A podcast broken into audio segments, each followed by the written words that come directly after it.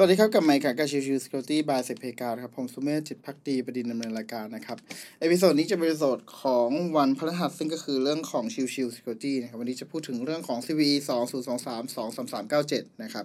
คือจริงๆแล้วเนี่ยในตัวของ episode นี้เนี่ยคือมันมีความต่อเนื่องจริงๆผมพูดไปแล้วด้วยซ้ำในตอน Patch Tuesday นะครับแต่ว่าด้วยความที่มันเป็นช่องโหว่ที่ไม่ค่อยมีคนพูดถึงเลยในไทยอะคือมันเป็นช่องโหว่ที่อันตรายมากๆนะแต่ว่า ไม่ค่อยมีคนพูดถึงเท่าไหร่นะครับ ก็เลยหยิบยกมาพูดคุยกันดีกว่านะครับ โอเค มาพูดถึงก่อนแรกว่าเอ่อตัวของ CV นี้เกี่ยวข้องกับอะไรนะครับ ตัวของ CV นี้เนี่ยเกี่ยวข้องกับตัวของ Microsoft Outlook นะครับ ที่เป็น client ต่างๆ ที่เราใช้ในการรับส่งเมลนี่แหละนะครับ ในตัวของ part part นึงของตัว Outlook เนี่ย มันสามารถรับตัวที่เป็น Calendar หรือก็คือก็คือตัว Appointment เข้ามาได้นะครับ ตัวของ Appointment เนี่ยเราสามารถ ระบุได้ด้วย คือโดยปกติแล้วนะ เวลาการใช้งานโดยปกติแล้วเนี่ย เวลาที่ appointment นะครับ เราสามารถกำหนดได้ด้วยว่า เฮ้ย ไอตัวของการ appointment เนี่ย จะไปเล่นเสียง โดยใช้เสียง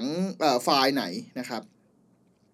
ซึ่งในพานี้แหละ คือการ inject ตัวของที่เป็น UNC หรือก็คือผ่าที่เป็นตัวของการอ้างอิงไปในข้างใน หรือแม้กระทั่งสามารถอ้างอิงไปข้างนอกได้นะ มีคนทำแล้วเป็น external UNC ก็ทำได้นะครับ external domain นะครับ ในพาร์ทนี้เนี่ยมันก็เลยกลายเป็นว่าทำให้ผู้โจมตีเนี่ยสามารถลักษณะของการขโมย NTLM ได้นั่นเองนะครับ ซึ่งอันนี้ NTLM ที่ว่าก็คือตัวของ NTLM V1 V2 นะครับซึ่งทีนี้ประเด็นคืออีกอันหนึ่งเนี่ยที่สำคัญการทำลักษณะแบบนี้เนี่ยตัวของ Client เองไม่จำเป็นจะต้องเปิดตัวของ Appointment นั้นเลยนะ แค่มีการซิงก์เข้ามาแล้วตัวของเอาลุกมันจะ Auto Passing Data นะครับ ตัวของ Appointment นั้น แล้วเมื่อ Outlook นะครับ เจอตัวของ appointment แล้วมีการกำหนดตัวของลิงโคนที่จะใช้ในการ alarm ในการ remind นะครับ ในตัวผ่า PID LID reminder file parameter นะครับ ใน part นี้เนี่ย ถ้าเจอเสร็จเนี่ย มันจะกลายเป็นเป็น lookup ตัวของไฟล์เสียงนั้นทันที ซึ่งไอการ lookup ตรงนี้มันจะส่งเป็น SMB file sharing ไปนะครับ เป็นเป็น ATM authentication ไป ทีนี้พอไปถึงที่ตัวของเครื่องของ t e d Actor นะครับ มันก็จะทำการทำเอ่อ authentication ซึ่งก็คือการบังคับให้ตัวของ user ทำการส่งตัวของเอ่อ NTLM hash มาให้ ซึ่งพอเป็นแบบนั้นแล้วมันก็เลยกลายเป็นจุดที่ทำให้ตัวของ t e d Actor ได้ตัวของ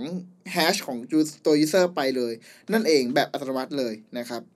ซึ่งนั่นแหละคือจุดที่อันตรายนะครับ ถ้าเรามองไปที่ตัวของ CVS score ของช่องโหว่นี้นะครับ จะอยู่ที่ 9.8 คะแนน ลักษณะท้ายคือ privilege escalation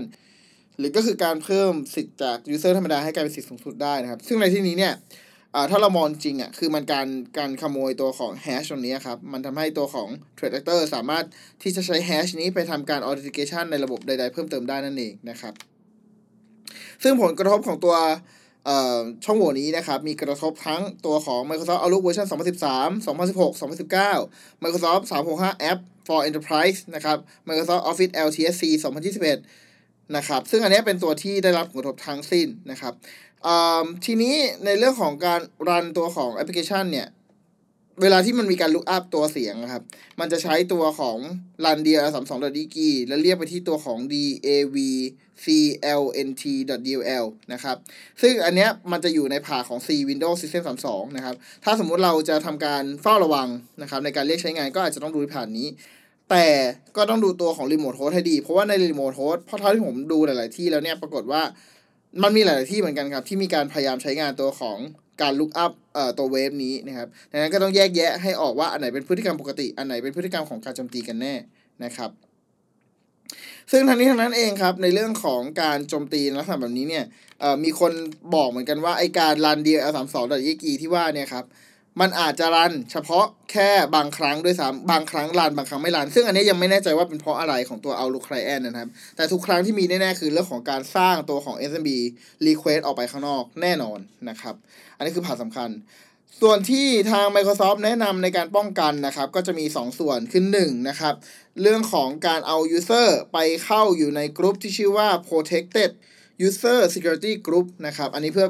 จะป้องกันว่า user จะ disable การใช้งาน ATM authentication ไปเลยนะครับกับอีกอันหนึ่งคือบล็อกตัวของ outbound traffic port 445 นะครับ อันนี้เป็นเรื่องของการแนะนำจากทาง Microsoft นะครับส่วนที่เป็น O365 เหมือนเท่าที่ทราบดูอะครับ เหมือนตอนนี้ Microsoft มีการกรองตัวของ appointment ลักษณะแบบนั้นแล้วที่ตัวของ O365 นะครับ ดังนั้นเนี่ยคิดว่าน่าจะช่วยป้องกันได้นะครับ อีกพาร์ทนึงเลยสิ่งที่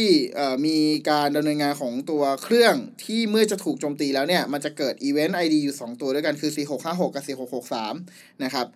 โดยที่ไปแตะตัวของ SMB เ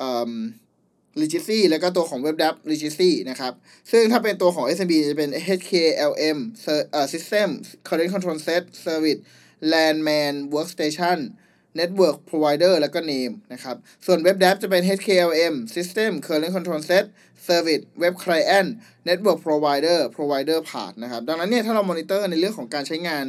ตัวของ Legacy 2 ตัวนี้ได้เนี่ย ก็จะช่วยในการดีเทคการโจมตีได้นั่นเองนะครับ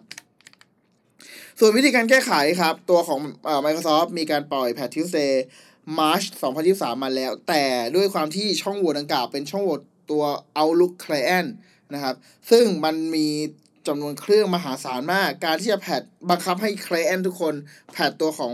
March 2023 เนี่ย มันเป็นไปได้ยากนะครับ อันนี้มันต้องใช้เวลาอย่างมากเลยนะครับ คือมันใช้เวลานานมากแหละ แน่นอนนะครับใน part นี้ ซึ่งอันนี้ก็ถือว่าเป็น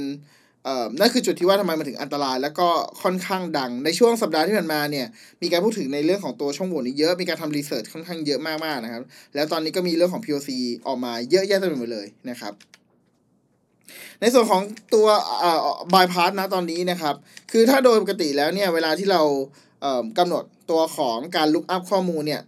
ถ้าเราใส่เป็น attacker.com อย่างเงี้ย หลังจากที่มีการแพทไปแล้วนะครับ เราจะทำการ ใส่คำว่า attacker.com อย่างเงี้ยไม่ได้ มันจะ look up ไม่ได้ มันจะตัวของแพทจะไม่ยอมนะครับ แต่ถ้าสมมติเราใส่เป็นคำว่า attacker เฉยๆ ก็จะสามารถทำได้ สามารถไปพาเรื่องของแพทได้ หมายความว่าอะไร หมายความว่าถ้าเรานั่งภายในองค์กร แล้วเราตัวของ client เนี่ยสามารถที่จะ resolve name ตัวของชื่อเครื่องว่า attacker ได้เนี่ย มันก็จะทำการ look up ข้อมูลโดยปกติ แล้วเราก็จะทำการโจมตีได้เหมือนเดิมนั่นเองนะครับ อันนี้คือเรื่องสำคัญของตัวช่องโหว่ CVE 2 0 2 3 2 3 3 9 7 นั่นเองนะครับ ดังนั้นก็ต้องรอต่อไปในเรื่องของการแพทชิ่งว่าเมื่อไหร่เขาจะมีการแพทแก้ไขในลักษณะแบบนี้เพิ่มเติมอีกต่อไปนั่นเองนะครับอ๋ออีกเรื่องหนึ่งนะครับสุดท้ายถ้าสมมุติว่าตัวของ Client นั้นมีการ sync ตัวของอีเมลในลักษณะของ IMAP นะครับ IMAP protocol นะครับ จะไม่ได้รับผลกระทบจากช่องโหว่นี้นะครับ อันนี้ก็เป็นข้อมูลอัปเดตล่าสุดจากตัวในตัวของ Twitter ที่ผมเห็นมานะครับ ก็ถือว่าเป็น part ที่สำคัญเช่นเดียวกัน โอเค episode นี้ก็ประมาณนี้ครับ ขอบคุณทุกๆท่านที่เข้ามาติดตามรับคนใหม่สำหรับวันนี้ลากันไปก่อน สวัสดีครับ